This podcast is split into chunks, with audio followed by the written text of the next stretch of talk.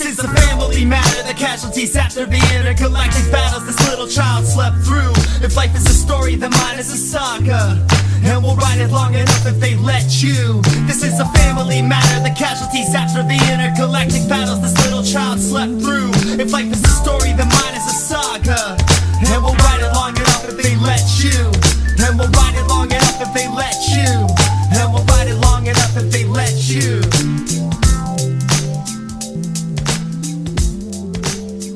Welcome to another episode of Brian K. Pod, the internet's only podcast about the amazing author Brian K. Vaughan and his wonderful series Saga, done with artist Fiona Staples, that is also hosted by myself, Spencer.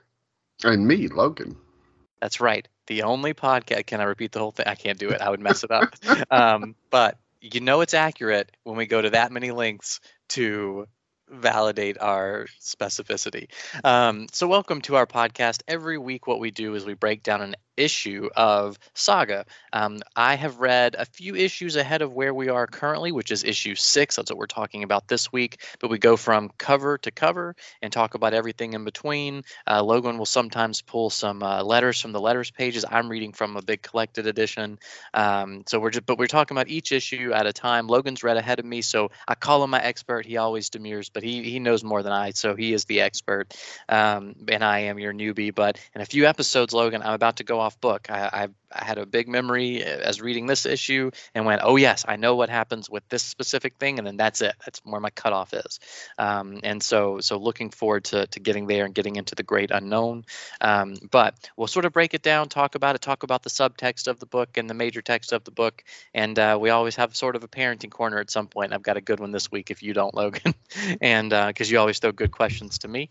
Um, but yeah, so spoiler alert through uh, issue six. Uh, not really ahead of that. Uh, Logan's letting me have a good time enjoying the uh, the story uh, on my own uh, for the first time, uh, all the way to catch up, and then but he kind of provides context. So don't worry if you haven't read ahead and are reading along with this series. We will not ruin it. That's a lot of talking. How you doing, Logan?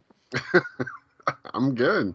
Um, yeah, I, I when we got to the when I got to the end of this issue, um, I was like, oh, I can't wait to talk to Spencer about this because he has experienced a version of this. So you know, it's funny you say that, and that's and I had a whole different subject to bring up, and then you say that, I'm like, oh yeah, no doubt, that's a like Logan. You bring in the context. Um, so yeah, we will definitely get there. Um, I want to start with something else though. Okay.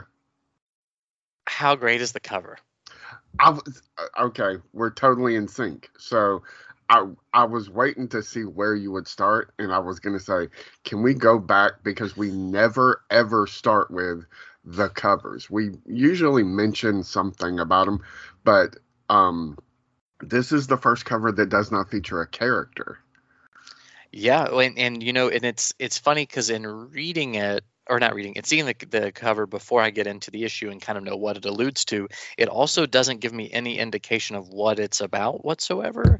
Um, like like uh, from kind an, of does because well, it's about well, leaving the planet. Well, let me so. rephrase. Let me rephrase. In an obvious way, like because if a character's right. involved, I'm like, oh, we're going to see uh, the stalk, or oh, we're going to see the will. In this case, I'm like some leaves and a planet. I don't understand and and and I'm like Jack and the Beanstalk. What's going on? I don't know. And I love that I don't know, but I can't stop looking at it. It's so beautiful. And then when you get through the issue, it makes perfect sense. It's a total plot point. Uh, it's right there on the cover. But to me, that's like a perfect cover because it's about the issue. It's beautiful. It draws you in, but it gives nothing away. Yeah, and uh, so anybody who hasn't seen it, it like he said, it's just like leaves and a planet, like this trail of leaves that leads back to the planet. But the focus is on this one like bigger leaf, and there's this like shine on the leaf, like a light. It looks like a glare, mm-hmm. and like you don't really understand that until the end. Uh, well, at least in you know, till you like, oh, the rocket ship. okay, right. So it's yeah, so it's good. Perfect. The colors, the shading, the like the the just we talked a we've talked a good bit about like the lighting throughout the series, but just just huge huge props to Fiona Staples and these amazing covers. Yeah, and this one is uh, not only does it not feature a main character, it's the first one, I think, to not have that sort of uh, not primary color background, but the flat kind of. Um, I can actually look because I I read it digitally, so I can just look at all the covers. So But yeah, they've all got like the yellow background, a green Yeah. background, um, and I and think this you know. as a Starfield, so So it's kind know. of got that. It's like got black as the color, but the Starfield adds this texture to it. It's a little different. It's a little more. Um, it doesn't feel like a backdrop to the art. It's just a, a picture. It's a pretty picture, man. Yeah. so it- good. unfortunately, it always invokes uh, Wash's "I'm a Leaf on the Wind" from Firefly for me, but uh, it is still a great cover. I'm gonna say bookmark the Firefly comics. I've got a, I've got a thought. I got Firefly thoughts in a few Okay. pages. Um, awesome, cool. It's it's fun. We both like. I, I think that it doesn't make us. I think I think what that does is not prove how smart we are, but prove just how universally great her covers are and how great this cover is. You know what I mean? Yeah, if Um, I were reading this month to month at the time, this I pro- I may have like if I didn't have it in a pull box, this is probably an issue I would have overlooked because I would I would have been looking for what I usually see from her covers, hmm and then I would have been like, wait, where's Saga? And Pat Yeah. would have been like, it's right there. And I'm like, oh, well, that's a really different cover. It's fantastic, but it's so different. No, for sure. And and it's funny. I am. I've got my uh, shelves. I think I've shown you my shelves like now cleaned up with just the pull drawer boxes. Um, did I tell you I've got them all now pull drawers and not no top loaders anymore? That's awesome. Um, so so really cool. But what I'm doing is there's space up there because the shelves are very deep. Um, and I've got like my my Y: The Last Man number one that you gave me years ago as a gift that I've graded, um, which I know you disagree with, but at least it's safe. Um, is uh, propped up against the front of one of the boxes, and I think I'm going to get not graded books because that's like a lot of money, and I don't really. I truthfully, as much as I think that's fun, I don't really care about investing in that way. Um, but I'm going to get some little frames and try to put in front of each box a framed comic book issue that's really cool looking, like really visually striking. And now I'm like, well, I found one for the list of uh, things to find and put on there because this would look super cool to be able to see it more frequently. Like we talked about last week about how like in college I would have had posters of these covers. Mhm. This one is one I would like, I would st- I would love to have on display somewhere. So I'm going to do that. Yeah, it's beautiful, man. All right. Well, let's uh, you know, we, you know, five minutes on the cover. You know, this is this is a, a great start to talking about this issue. I thought this was a great issue, so I'm excited to jump in. Not that we've had a bad one, but I think this is just really, it's the end of our graphic novel collection, correct? Yes. Okay. Yeah, this ends the first. Um, he even mentions it in the letters column. Um, this would have been had the the series not kind of caught a little bit of fire or very much fire. Uh, this would have been the end of the show. It would not have ended the way it ended, um, but this would have been it. They had uh, initially six issues uh, fully planned out Mhm. and then you know kind of stories for what would come next but he had a different ending if you know issue number one doesn't do anything so No, so so okay, cool. So then we're we're coming to a conclusion. So what I would say is about this issue generally, and I would love your thoughts too, um, about the general thoughts on the issue. Is that I felt this is such a perfect um, uh, combination of all of our various plot lines. There's not too much time spent anywhere where we shouldn't. Um, it definitely makes me want more, but it's all like it's coming together to an ending of an issue that feels like okay our a lot of setup is done and now all our strands have direction that I didn't see some of them which I did not see coming before um, and at least so directly. And I felt like this really bounces between sort of like a sitcom uh, like we're watching the Golden Girls right now and like Sophia's always got her B story and sometimes Yeah. Rose has got her C story and so it's like that's sort of the same concept with these big um, eh, not necessarily team books, but books with so many storylines going on. And team books, you see this a lot in them. They send people off to do various different tasks, right? And you got to kind of jump between all the different plots. This has such good pacing and substance within the time you spend with each plot line. It just feels like a perfectly balanced ending. And I think I may have texted you to, and all to say that it gave me this feeling that I believe I texted you about earlier, maybe said right when we picked up. I don't remember. But I'm having a very hard time not reading ahead because of how propulsive and how this all comes together now because of how well he's balancing all the different storylines and characters. Um, that is a perfect way to put it because I I'd said like it's the like dun dun dun. That makes it sound soap opera-ish, but you're right it's propulsive where you're just like no no no no. This is not like oh my god this is insane. What's going to happen next? Because this doesn't really end with any kind of true insane cliffhanger you're just like I have to know where this goes. Yeah, absolutely. There's um I think I don't know why. I think maybe because it's the context of talking to you, but I think of how Han Solo talks about the Millennium Falcon running, like like humming and sort of go like the way he the way you're given this feeling of how that ship runs is how I feel this series has started to run. And I'm like, oh, I got like I, I got like the I got the feeling I'm like I have movement inside of me as I'm reading this, like, oh, I got to see what happens next. Like my whole body is invested in turning the page. And then I literally, I finished the issue and then I turned the page and I was like, nope, got to stop, got to stop. Don't do it. Try to be strong right now. Um, and so, but it's like, I'm just ready to just keep going. And I, I can I'm, see. I'm waiting for the week where we record five episodes because you're like, no, I read it, so and I want to keep reading, so we have to record. I, I, I, the one thing I will say about not doing it. So, and I have no negativity if you're out there buying collections and you're just binging through it. No, no judgment there. The one thing I am enjoying about the pause is I, have been thinking a lot about uh, watching shows like Lost, obviously because of the Vaughan connection, but watching Lost, watching Game of Thrones in the early days, watching even sitcoms when I was younger, and just having that week between things because they seem to matter more when you have to wait for, or yeah, that week, that month. Still thinking issues, but waiting a week makes you make even sitcoms feel more important as like a kid because you're like, oh, what's going to happen next with the Full House house? But it's really like it's going to be the same thing, right? A problem and they solve it and it's over. But you that waiting puts this importance on it as a kid where you're like what's going to happen and and as you get older you have the more serious shows and you're more serialized and you're invested in them that waiting though builds the anticipation builds the involvement gives it more mental real estate for me. So i'm really enjoying the waiting. As much as i feel propelled i'm also like nope it feels really good to think on it, look back at it. When I read the next issue, I've had several days to ruminate on our conversation. So I am enjoying it. And I hope if we have any listeners out there who are reading along with the episodes um, are having that same experience because it is, I think, enriching. Yeah. And I'm, I'm weirdly enough, I'm getting a lot out of it by going back and because I'll reread the issue like three times before we record usually.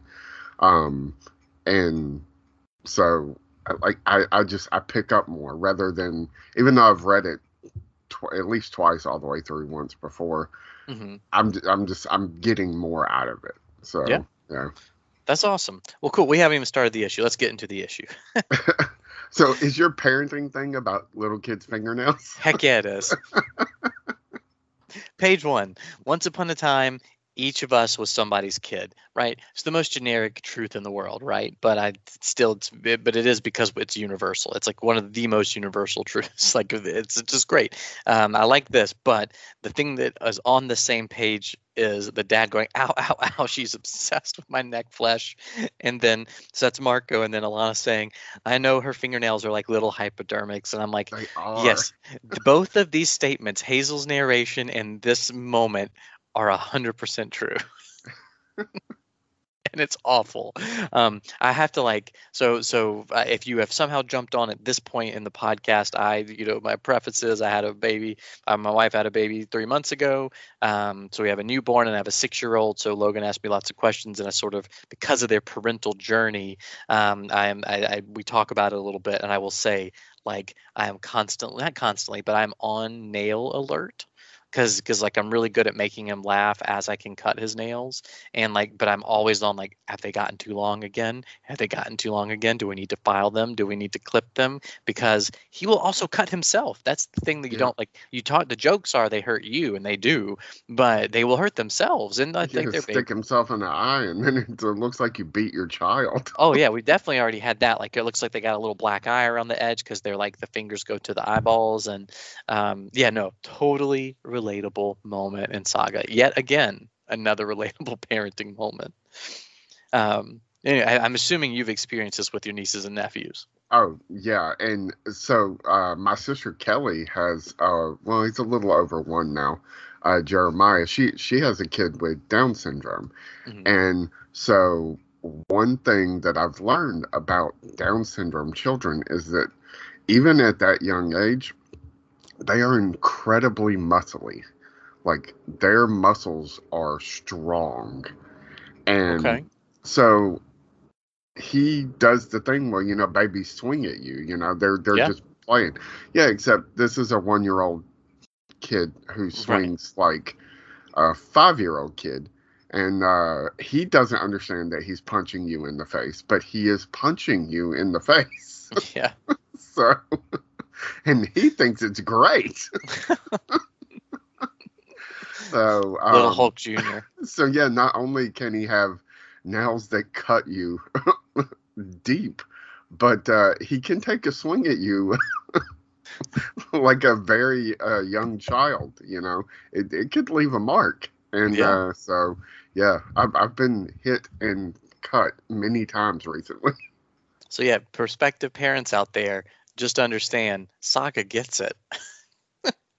um let so we so we go on and and you know it's funny this is a yet another um we always at the end of our episodes talk about our favorite panel or or series of panels or page and it starts with just another beautiful it's just, her work is so good uh, fiona staples' work is just amazing but another good uh, splash I, I love that it's so they use it so regularly to set you know place and kind of the theme and the or, the the mood of what's happening. They're in the dark it's smoky um, they're in kind of they're on foot. I just i really like all of that.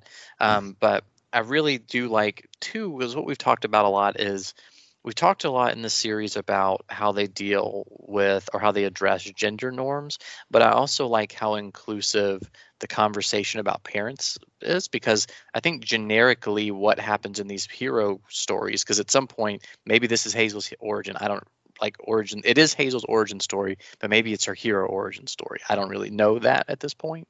Um, but usually, like Kal-El, yeah, everyone has a mother and a father, but his is uh, you know, the, uh, super smart scientist, or depending on which iteration, who may have gone a little crazy, but um, but super smart scientist and like beautiful mom, and they were part of the upper crust of of Krypton. Like, there's always these things that sort of qualified as like, yeah, everyone's got a mom and dad, but not, not everybody's dad was like a space senator. And so, what they do here by saying everyone had a father, even if he never provided anything more than his seed, and everyone had a mother, even if she had to leave us on a stranger's doorstep. And and what I like about that is that it opens up to the readers of any experience. Like it, it brings everybody in because if you d- didn't have that, that's fine. Like if you had both your parents, that's great. You're not excluded in this, but often you are excluded. I grew up without my dad, so I think about this stuff a lot. But you get excluded from the the hero narrative in a in a weird way. Um, that by by the assumption being to be the hero bruce wayne had both parents. Clark kent had four parents. And like that you know you know uh, peter parker may have lost both of his parents but then he had like a really super kind aunt right? And like it's all these different things that you're like it doesn't include having a crappy parent. And and this does that and i really love it it's a small thing it's two panels um, and, and and and they you know they go some more you know you know about how stories you know begin and end the same but i really liked that inclusive parent narrative being is- added It is the Stan Lee moment in Into the Spider Verse where he tells Miles, "Well, anyone can wear the mask." yes So it, it it is perfect. Um, I do want to like once again like not to be ominous, but like this is the fourth time in six issues, I think, that he has dropped something along the lines of they all end the same too, which Yeah. like is an obvious statement, but it is ominous. It's like, especially after we just saw somebody, we thought, oh well, they designed this beautiful character. She's going to be hunting them for a while. No, hole in chest, dead. so, you know, uh, like yeah, um, this whole page is fantastic. Yeah, no, I, I totally agree, and it, it is it's feeding off the themes um, of of what we've talked about before. The this the the again Hazel's narration making you go, who all dies? not not Yeah. just like, of course they all die, but because that's what happens in life. But who who who are they talking about? Who is she talking about? Is it both of them? Is it more people that we haven't even met yet? Um, and I think we get one of those answers in this issue um, and and so but not all the answers i don't think so we'll get there in a, in a little bit um, speaking of we get uh, it's dark outside so who do we get back but Izabel and we we see kind of how that uh, symbiotic relationship works because she comes from Hazel. Yes. Right out of kind of like she's got her little hands curled up on her on her chest and then there's the little line like a genie from a bottle except it's from the baby. Yep. pretty cool. I, I like that. I, I really liked Izabel. I like to go to past tense. Spoiler alert we know it's coming in a few pages. Um, i guess i don't know if it's permanent but i really liked her. I really like the this the the snark is really fun and really nice. It's not too on the nose or too cheesy. Um, and and and i like that but i do really love how Marco, a man of magic, is so intense and fraught and nervous. Um, and and then she's like, "You guys like just don't understand anything." Yeah. so I- funny. So I, I know this is a movie you didn't particularly care for, but she reminds me a lot of um, what's her name's character in Beautiful Girls. Uh, your Natalie Portman. yeah, Natalie Portman's character in Beautiful Mhm. Girls, where she is a kid, but she's just that whole wise beyond her years kind of thing. Of course, she's a dead kid, so she's not actually 14 or whatever. She's probably really, you know, 800 100 or something. Yeah, 800, yeah, So, absolutely. who knows? Um, but uh, but yeah, I I love it. I love Izabel. I like the us floaty types or masters of misdirection. Remember, it's just I love the floaty types, and then it's also like, come on, like it's magic. We are like we've established this in the caves, which we talked about in that issue, where how cool those were. But she's this is established that there's all sorts of hidden things and layers on this planet by the ghost of this planet. Um, so all of this is like seeded in. Uh, you know, not to make a plant joke, but um, from from earlier on, um, and and then we get a big reveal in a pinup style, open the book wide and flip it on its side uh, image of uh, the best treehouse in the galaxy. Yeah, it it's pretty incredible. It's a I mean, the door- page. The door reminds me of like the um, Bilbo Baggins's house Yes, Lord of the Rings. yes. Um, but I and I love the line I would have killed for a treehouse when I was a kid um, from Izabel as they look at the two moons, the big giant um, tree rocket ship is uh, is there and it looks awesome and you get this great scale of the of the main characters at the bottom of it. Um, it's super cool. I I remembered that they found this, but I did not remember what it looked like, and it is very cool. So yeah, we we got the mention of the rocket ship forest in like issue two or something. Yep. Might have been in the first issue, but uh, you you don't have a context for that. You're like, is it like the uh, is it is it Volkswagens that have the like you have the uh, uh, the graveyard where everybody like takes their dead Volkswagens or it's or BMWs or one of those, you know, where it's just like this piece of land where people just park, you know, cars that are on their last legs. You're like, is it like that? No, no, it's an actual forest. Rocket ships are made out of wood. so I I pictured um, a uh, a like a sort of like a lollipop forest from like the, the, the yeah, like a Disney movie. Like what's the what's the one with the the Wreck It Ralph? That little girl who's in the candy um, candy like video game, Yep. racing game. I'm picturing like that with rocket ships with different colors. And again, I just couldn't remember. It's been so many years. And um, but I knew that there was something literal about that. Um, and I just forgotten. And it was such a cool reveal. And I and I always I'm just a sucker. And as I've mentioned before, for an awesome splash page. But then you you make me open up the book wide and you make me turn it on its side. And I'm like, this is this is cool. Um, It's such a good editorial choice too that you're like you've got to focus on this thing because you have to pick it up and you have to turn it. It makes you pay more attention. Um, very cool design choice in terms of the layout of the book. It's just all around. Real big fan of that rocket ship. so bring us to what happens next with Prince Uh, Robot the Fourth. So we get confirmation that the stalk is indeed dead. so, um, but Prince Robot's bloody fuck, blood fuck, bloody fucking blood fuck. That's that's uh, if like Vaughan is a master of all things, but creating new swears is probably like his number three greatest achievement. You know, I, I we've talked about how that we don't like they. It's purposely written and made to and designed to not be adapted. But if it ever got adapted into something, Prince uh, Bill Nighy should do the voice of Prince Robot the Fourth. A hundred percent. this was the moment I was like, yeah, I just want to hear him swear like this. this would be so good. Oh Um, man.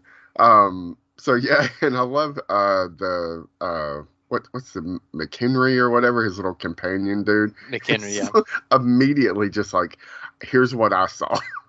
like it completely fabricates this whole story about how she pulled you know pulled a gun on him and like, like of course of course And, and I love how the Prince Robot for the fourth is. Uh, I'm just gonna say Prince Robot. I keep getting jumbled up today. Prince Robot's uh, response is, "You behave commendably under fire." to the Hmm. lie. Oh. Ugh. so good. There's so much. It's so much comedy and how close to so much truth is right there on and, the page. and tragedy like you're like there was a dead body right there you're like you murdered somebody and and and while somebody was on the phone Yeah, the will who doesn't understand what happened and is going through this whole like I know you're mad at me, but I'm just trying to help somebody and but then like the tonal shift when uh Prince Robot picks up the um little communicator device and says I'm which I love you introduce yourself which may or may not wind up being the biggest mistake this dipshit ever makes in his life because of what what uh, the will says. It's like I'm Prince Robot the Fourth, and unfortunately, your uh, what does he say? Your client violated protocol and was just killed in action. And- justly justly yeah, killed in justly killed in action. which to me is the that's the arrogance because for for the will from the little bits you can tell he had feelings for the stalk deep feelings and complicated feelings a little bit boyish feelings and and now uh, confirmation something bad has happened she has been killed and this arrogant prince says justly killed like i was justified to end the life of this person you care about and in the frame the shadow over his face. Like there's no need. There's no need to make the choice to put a shadow over his face in terms of like a, lesser series wouldn't have. You'd want to see his face grimace up close or something, but the shadow over his face. What did you say?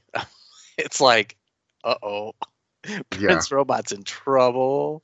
It is. So we talked about like the Liam Neeson Taken thing. Mhm. um in the terms of parenting but in terms of like delivery like this is liam neeson's like voice on the end of other end of that phone when he's like listen to my voice boy I aim to murder you like fuck But man finish it, man. Right after I murder everything Anything you, ever, loved. loved So so listen, hear that in Mal's voice from Firefly. oh 100% So that was my bookmark. Is that I had such Firefly like uh, sparks and alarms going off as I read that, um, and uh, I just kind of, but not in a bad way, just sort of like a this is in that sort of um, vein. Um, but then I also am kind of like, if you think about sort of the complicated history people have with Firefly, but but the the these guys were rebels. There's a lot of like things that are eh, they line up with the Confederacy. Let's just say it like that way with what those guys were in Firefly.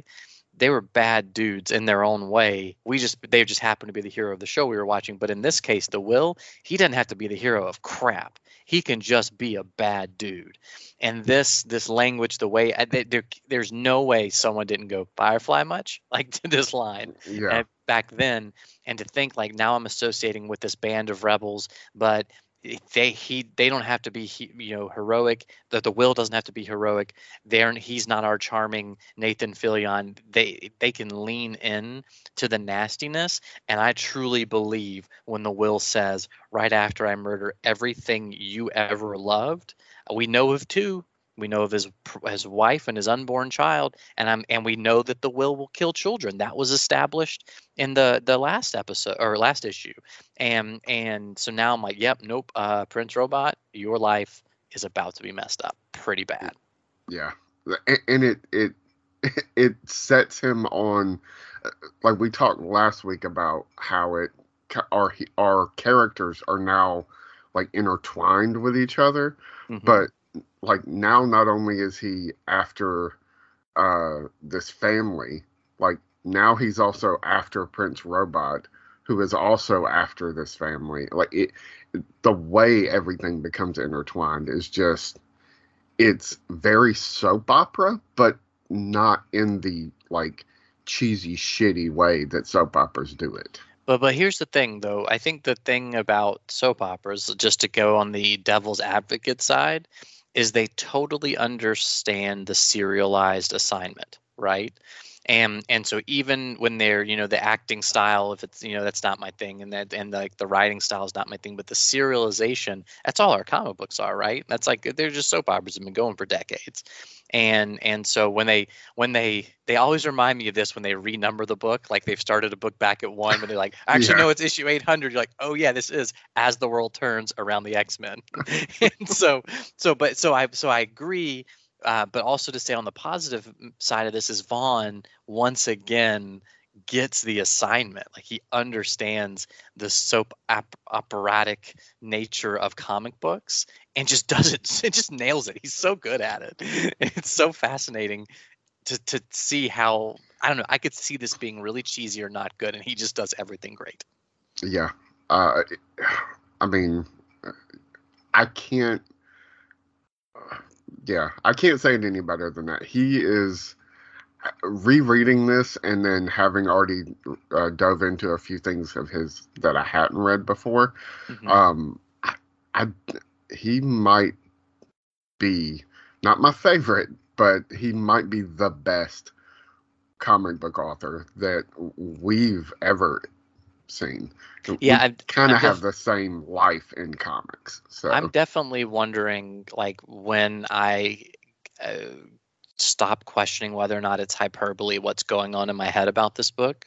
So i've been trying real hard not to like say any like definitive statements about my opinions i'm now only six issues in um, and i'm pretty sure i may maybe finish the next graphic novel's worth but i don't think i even got that far when i originally read it. So like i don't i don't want to like get all on my high horse about it but the hyperbole is running wild in my head about this book and about vaughan in relation to all the comics he's written including this book. So i'm i'm with you. Um, I want to point out something that I think is just the best. Uh, one of the best lines in this whole uh, issue, which is Prince Robot's response to what we know, what we just spent like four minutes talking about as an ominous, deadly threat. He says, psychotics, the lot of them. And can't you just hear that in a snotty British accent? Yep.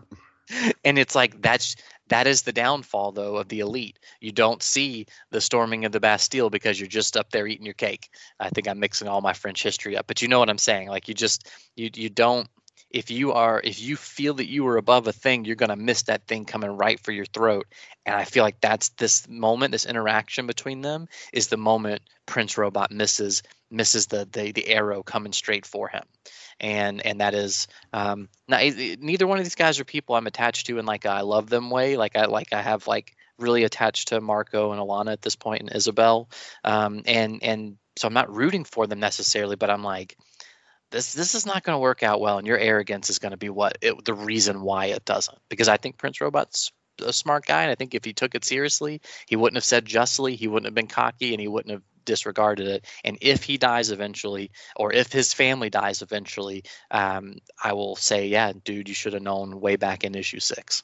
I'm so excited to talk about all of that stuff when we get there um, because some stuff is you're on point and some stuff it goes places that you're going to be like it's not where the fuck I thought we were going with this. well, that's the best part. So the the George R. R. Martin questions early on as we did this podcast um, make me go like, but at the same time, all it's going to take is like a random staph infection and the will dies, and and like it's just like you just never know what's going to happen. So I'm I'm very nervous but excited, and I've just decided just to go with whatever my predictions are because that'll make it more fun for the listener and for you. Um, um so I want I want to talk about the the next page uh, yeah. after the will hangs up. Um, gonna get super serious just for a minute. So okay. it, it's just the will and like he's mortified and that middle panel of Lying Cat looking at him with his head like buried in his hands. Mm-hmm. Uh, this is how good Fiona Staples is. So um, about a year and a half ago, uh, we lost my brother, uh, my twin brother, and immediately when you heard uh, as soon as you could, you came to my apartment and you sat there while I basically did exactly what the will is doing. Yep. That is the look. The lying cat look, that is exactly how you looked while you sat there with me. You know, I, I it's funny. I have not thought about that. Probably my brain just putting it into a little spot for later on, you know uh, as it will do to keep you alive and keep you going. Yeah. Um, and and it's funny. I thought you were going to say that that is how I looked, probably because you couldn't see yourself, and I was just going to go yes. um, but hearing that, I think that yeah, I think we both I, I can see that moment very clearly in that moment, but it also makes it, it it's it proves how simple art can needs to be to portray more universal truths. The uh, I think a lot about Sean Penn in the movie Mystic River, and there's like 50 cops around him. He's yelling into the sky, like, "Tell me that's not my daughter" or whatever. And he's like screaming, and spits coming out of his mouth, and that's very affecting scene because it's overwhelming, but it also doesn't last as a timeless scene because it's so dramatic and on the nose, right? This panel, which I don't even know if you remember that, but um, this panel is the truth of devastation is mostly quiet, and and typically it's not with a bunch of people. Um, it's it's by yourself uh, or with a friend, and and I totally see what you're saying in that panel, yeah. and it's um, it yeah. Uh, when I flipped to that, I was like, oh my god, like a like I said, this is like like we need further proof, mm-hmm. but she is insanely insanely talented this is an uh, this is a cat like yeah it's not a typical cat but that look of like this is someone i love and care about and they're going through something that i do not understand and i don't know what i'm supposed to do here but i am incredibly sad for them yeah, no, absolutely. Absolutely. And the it I like the the next panel is the spaceship floating in space, which to me implies silence and and total quietness and cold and darkness and um it is like that moment when you ulti- when I ultimately left and you're like just there's nothing there's nothing good there's yeah. nothing and and and it's a it's a very affecting page um, and i was not prepared for you to go there not in a bad way but but it is uh, dead on dead on. Makes me it makes me appreciate the work even more than i did before we came into this conversation. Yeah fortunately that's that's all the all of that for the book. The rest of it is just Marco and Alana and getting into the rocket ship. So, So- well, let's let's get into that. So so the to get into the rocket ship, I love the magic stuff that we learn. We we get little bits every few issues. Um, we're only six issues in, so probably more to come, I would assume. Um, but I love that to get into the ship, you have to provide a sacrifice. Um, and so he's like immediately on his peace train. I'm going to sacrifice the sword because the that I sword literally just used to save us. yes but it's gonna but i also had violence because that's how i saved you is through violence and blah blah blah and so he's gonna break the sword and there's a big old flashlight as he breaks it so then immediately i'm like oh it is a magic sword because like it should not do that but then the door's open. So it, it's I, I like this whole sort of uh, something to do with the snow earlier, which we didn't fully get an explanation for, but the idea that there has to be some sort of transference within magic, there has to be give and take. Um, you cannot make something from nothing, so there has to be this sacrifice to get in the door. I like that a lot, but I mostly love the joke where uh, where Izabel says "so noble" and Alana says "yeah," and then she goes, "You're not ditching your ray gun, are you?" And she's like, "Not a effing chance." Yeah. so good. So funny. And true to those characters like just it's they, they admire him. I i think izabel has really taken a liking to him um and and alana obviously loves him but at the same time not getting rid of that rig come on. My favorite uh not my favorite panel but my favorite little like line drop is dude you don't steer a rocket ship you ride it. Like i love that for some reason.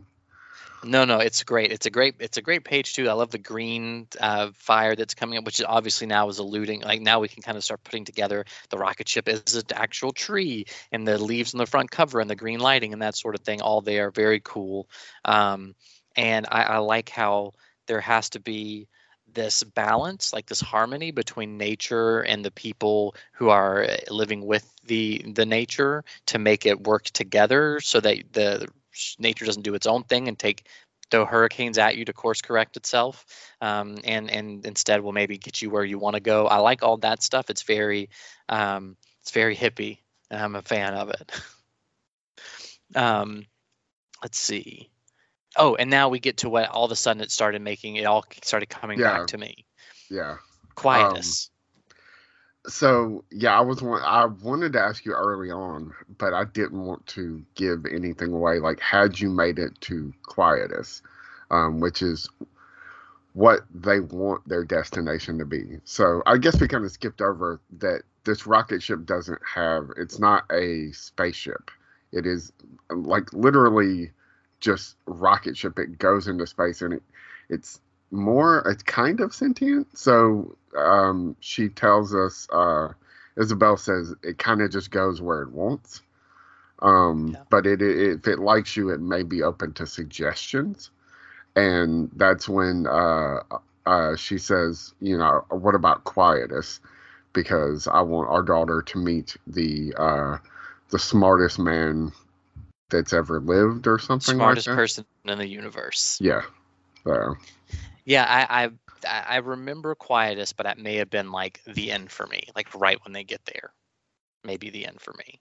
Um, so I'd said vaguely, but now, but I don't know if I like I don't know. So I think I I, I know I got there in some fashion, but did I just flip through a book or did I read to there? I'm not sure.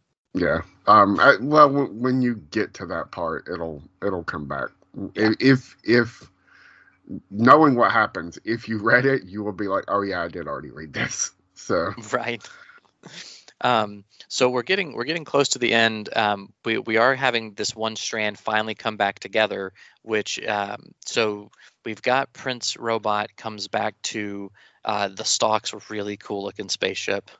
Um and even he just kind of commandeers it. It's like, oh well, at least their ships are nice. well he even says something like that to the will like we're going to take her stuff or her her vehicles and big stuff but if you want her little stuff you can we can send that to your address or whatever um so i, I like that it is absolutely We'll send it to you. Um, and so so but then he has a call uh, from landfall secret intelligence and he's not happy about that um, but they it's agent gale the our winged uh, blonde hollywood agent type um, and he is um, not happy about the stalk being dead um, and um, they, there's this sort of like everything's a little more complicated. So it looks like the people who sent the the stalk was from working for the Moonies, not not Prince Robot's people. Um, and so now they've got like this. Now they're finding out, which I didn't know. I thought we did. Like I don't know. I don't know who knows what is what I'm trying to say. And so now we're learning that uh, Prince Robot's side didn't know that the Wreath side knew about the baby. So they, I thought maybe everybody knew that everybody knew and everybody wanted to get there. But now they're just finding that out that everybody's after this, the, the mom and dad and, and Hazel. Um, so that's interesting because it's just, it's not as simple as we all know we're all trying to get them. It's like there's subterfuge within within the hunt. Does that make sense? What I'm trying to say? Yeah, yeah. Um, it, it would would have been easy, and uh, honestly, it would have been easy for him writing this to have just let you go on assuming that everybody knew everything Mhm. instead of creating that subterfuge and like helping you understand like where these where these lines are like whose side is who even though it does kind of make it confusing because Yeah. you get to a point where you're like i don't remember who's on what side but that's also kind of the point because it doesn't matter. You're you're only on one side. It really doesn't matter cleve wreath like because you're not picking a side there. They're all not good. So Yeah. I do like that that Agent Gale says you better uh, make sure your targets never get off Cleve alive. Understood. And Prince Robot 4's kickback looking at the book that he found uh, at the prison several issues ago, kind of leaned back very casually, leg crossed, threaten all you want. but it doesn't change the fact that the lovebirds have probably already flown the coop. I love how like he's like they're, like that's done. Like you like you be all upset, but that's happened. Um, and it's sort of diminishes any threat of Gale in this moment, but it also makes me wonder like Prince Robot, just like he does with the will, and has this royal sort of bias of like I am above or elitism, I think is probably the better word. Um, is he just missing more threats all around him, more sharks in the water because he's blowing this guy off? I'm very curious about that further down the line, but we get another uh, from Prince Robot's perspective, Quietus comes up again because the author, the one-eyed author, um, Dr. Oswald Heist uh, of the of the novel, resides on Quietus, and he, I love the ref, like the reflection or I don't know the word backwards mirrored on his face of Yeah. Really cool, um, and and the words from Agent Gale, "Where the hell did you go?" as the planet's name or the place's name on his uh, on his face. So it seems like we now have uh, our characters not in a chase, but now on a collision course. Yep. Yeah, and we, we kind of know, like, we, we know where they want to be headed. So, Yeah. and then, it, like, I, I was reading this and I was like, so that's the, because we get, uh, it cuts to them on the ship, like, flying through space. And, you know, her narration is like, this is where I grew up. You know, m- my childhood was spent clinging to the feathers of a dulled arrow blindly fired across a starless night, which is so poetic, but also a little too poetic. But this this is a girl who writes in her journal. yeah, yeah. You know what I mean? It's definitely that kind of language, but I like it. Um, and she's like, it was heaven for a while anyway. And I was like, that's not the end of the issue. And then, yeah, flip to the next page and all hell just breaks loose. So so we get the best shower in the world or in the galaxy, which is a fun joke. Um, but uh, also like I don't know if you've ever been like without a shower for I could Mhm. probably in the hospital. Probably that best shower when you get home from the hospital. I can Yep. only imagine. Um, for me, it's post Bonnaroo. Four days of nastiness, and then you get home and you get to take like four showers in one evening to wash it all away. They're all the best showers you've ever had in your life. Um, but so she has her great shower, uh, Alana does, but then the alarms start going off. It turns blue, um, and and we know uh, something's gone wrong. Izabel's face says we've got magic incoming, um, and everyone's freaking out. Uh, and then I do love the um, the so Marco goes, "No, my sword." Izabel goes, "What did you do this time?" And then this this I love that he's trying to explain that she's he's going she's going to kill me, and then Alana's like, Gwendolyn, just give her the rings back and be done with it. Like he, that's her immediate reaction is it's the X, um, and then two warriors show up. Yeah. Um. So I I want to point. I don't know if you've noticed. So they show up in this this like battle armor, Yes. but it's a little like it doesn't quite fit them. Yes. Okay. Totally. They look kind of So- dumpy. Yes. So um, which threw me. I remember reading this the first time being like, I mean that's battle armor, but they do look kind of dumpy, and it kind of threw me off. Mhm. and then you you know you get we get this like all out action scene in a foreign language um that is completely made up also the dude made up his own language i know a lot of writers do that but i don't think a lot of comic book writers do that so There's some um, Spanish going on in there too, so it's like this nice, like it's taken Spanish and then like twisted it into something Yes. different. so um it- yeah it's all it, it- i would love to have a conversation about the language and just be like so what's the 'cause we never get any translation we have no idea what the hell they're saying to each other so you just kind of get the gist of it you know Yeah. and so you know after they they shoot izabel um which uh you alluded to earlier like It looks like she's dead? dead. yeah Mean, she's it's- disintegrated, and it seems to me like that's it. And that's what's super shocking. And like, no.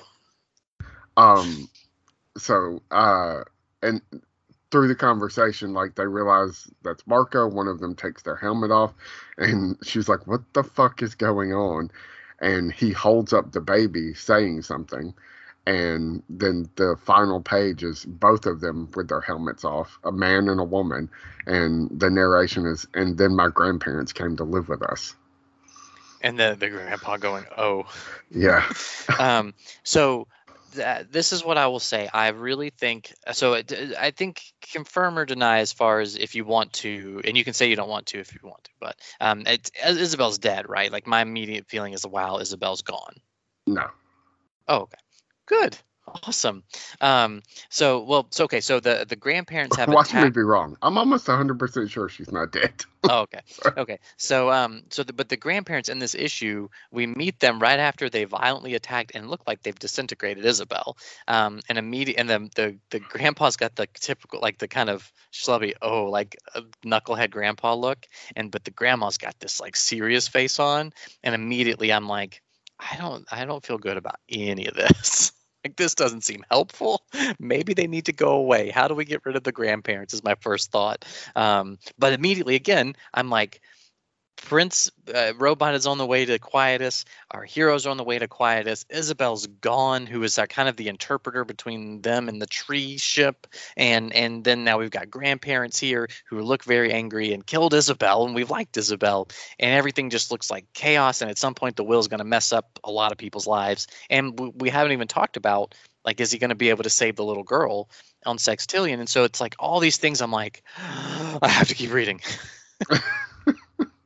yeah it is. It is a lot of a lot of questions um which uh, so uh in the letters column brian k. vaughan talks about this had the book not taken off this would have been the end of it and the ending would have been that they get on the ship and it just explodes and that's the end of the story um because they weren't gonna you know be able to financially keep pumping this book out um which I was like, oh, okay, so well that, but no, dude, that's that's the end of their story. Like, even if those two characters or three characters, four characters, whatever, die, no, like we like, I, I don't want to say we care about the will.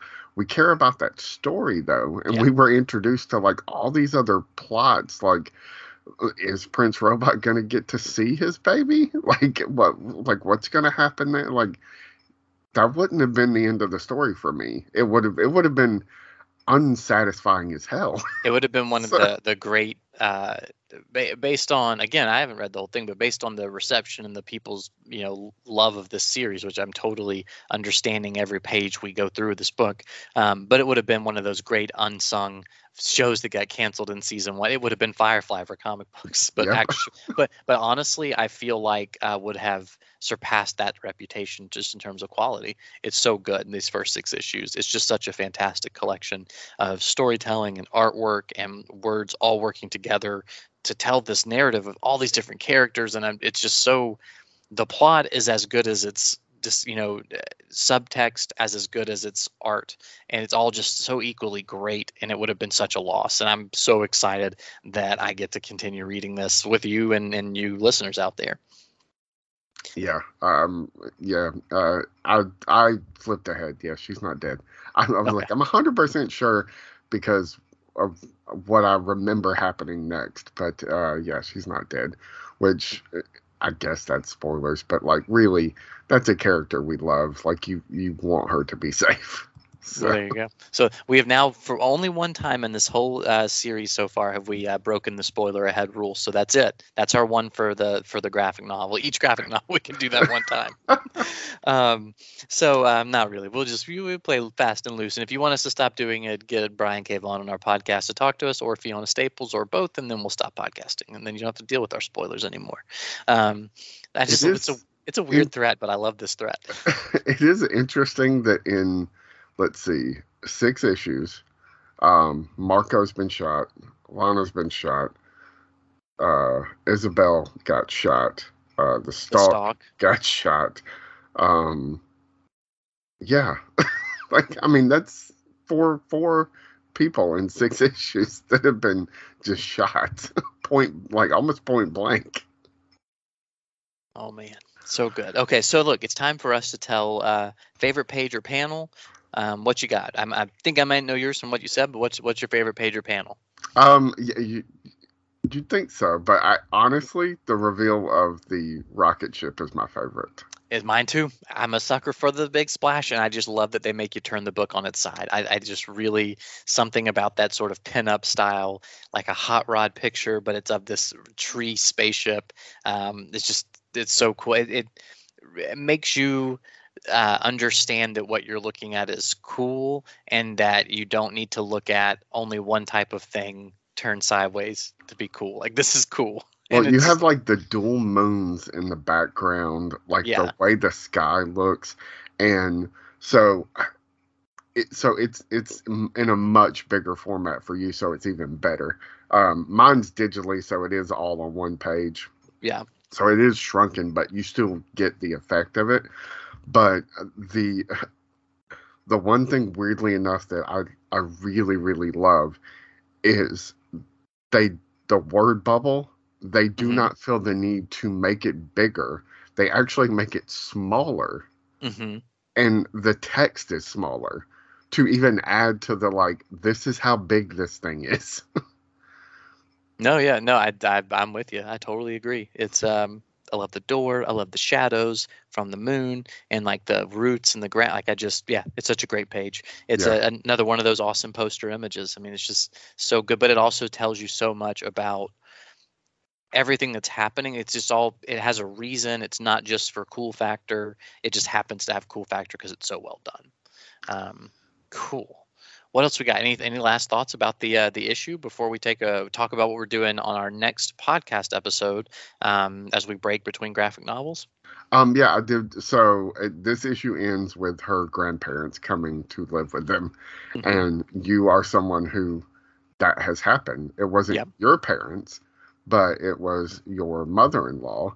Yep. And like we're gonna see where that goes, like for her story, and I imagine it's something we're gonna wind up talking about because it does become such a big part of the story.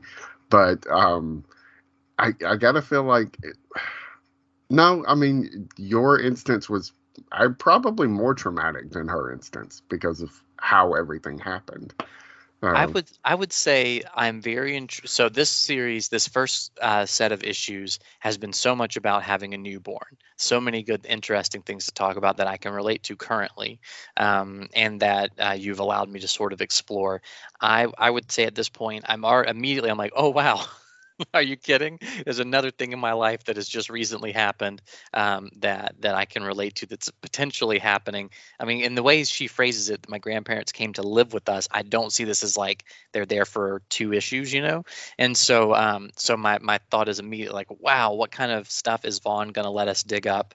Um, about that, and so I would say at this point, I, I immediately just thought, "Wow, I can't wait to see what future issues hold, to see what conversations uh, we can mine from the reality of this fantastical situation.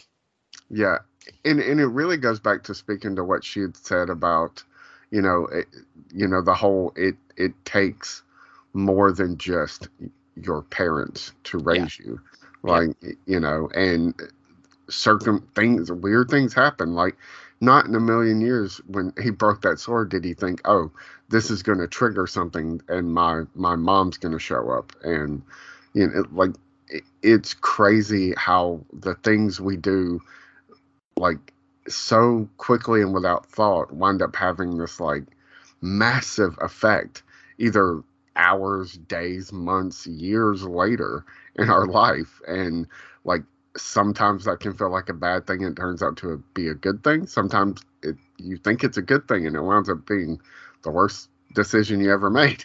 so, Yeah.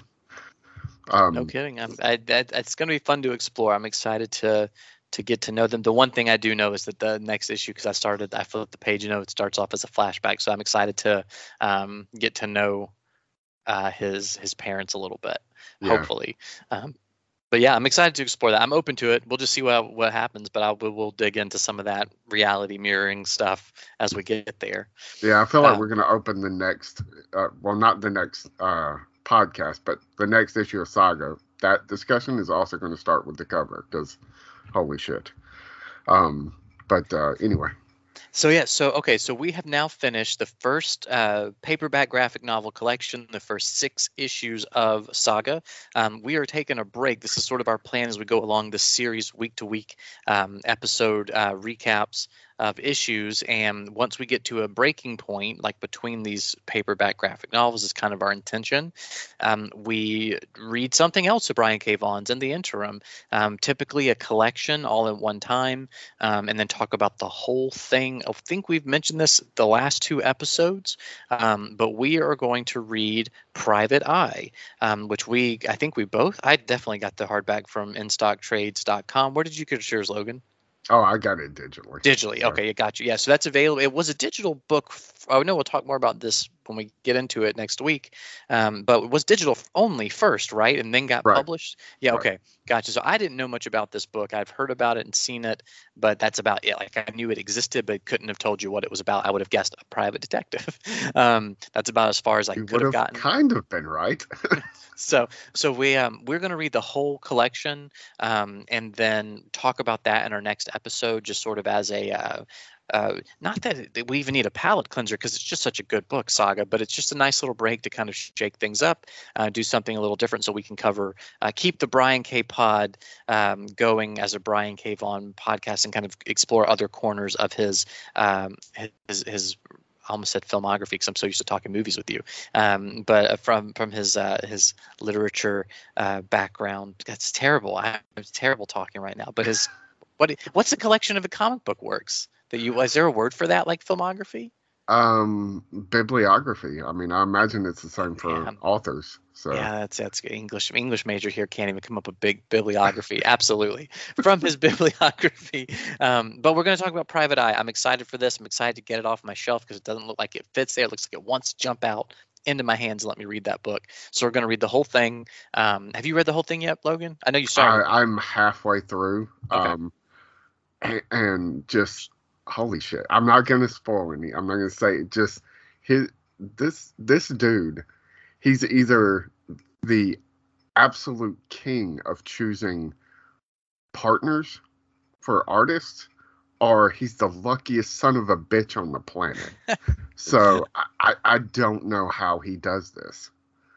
Awesome. Well, well, guys, find uh, and and gals, folks out there um, uh, listening, uh, find uh, uh, Private Eye. Take a look at it, read it, um, and if you um, if you like this podcast, you have some other friends who don't really read Saga but like comics, and maybe they have read it, or you want them to listen. That's a good opportunity for them to do a one-off. This is just sort of like those uh, issues of comics on like big series where they have like a different writer come in and write an issue or two to kind of break up big storylines. That's what this will be for us. Brian K. Vaughan's done that a couple of times. Um, and so, um, anyway, so check out Private Eye. We'll talk about that next week. Um, looking forward to that. Um, until then, Logan, where can they find more of you and your work and this podcast on the internet?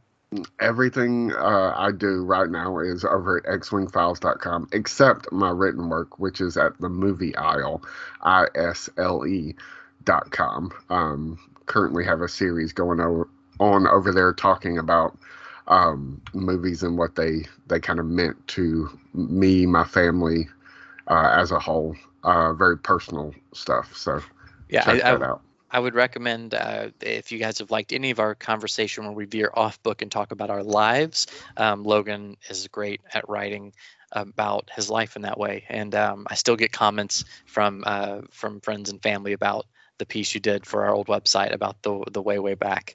Um, I was going to tell you, like, I know your dad loved that, and Mhm. I'm not, I, I hate promoting my own stuff, but like, if you haven't, you should ask him if he wants to read some of that other stuff and point it, like, point him that way. No, no, I, I I actually thought about that. It's something that next time we talk, we are going to talk about. So yeah, he's gonna he'll check it out. I know he will.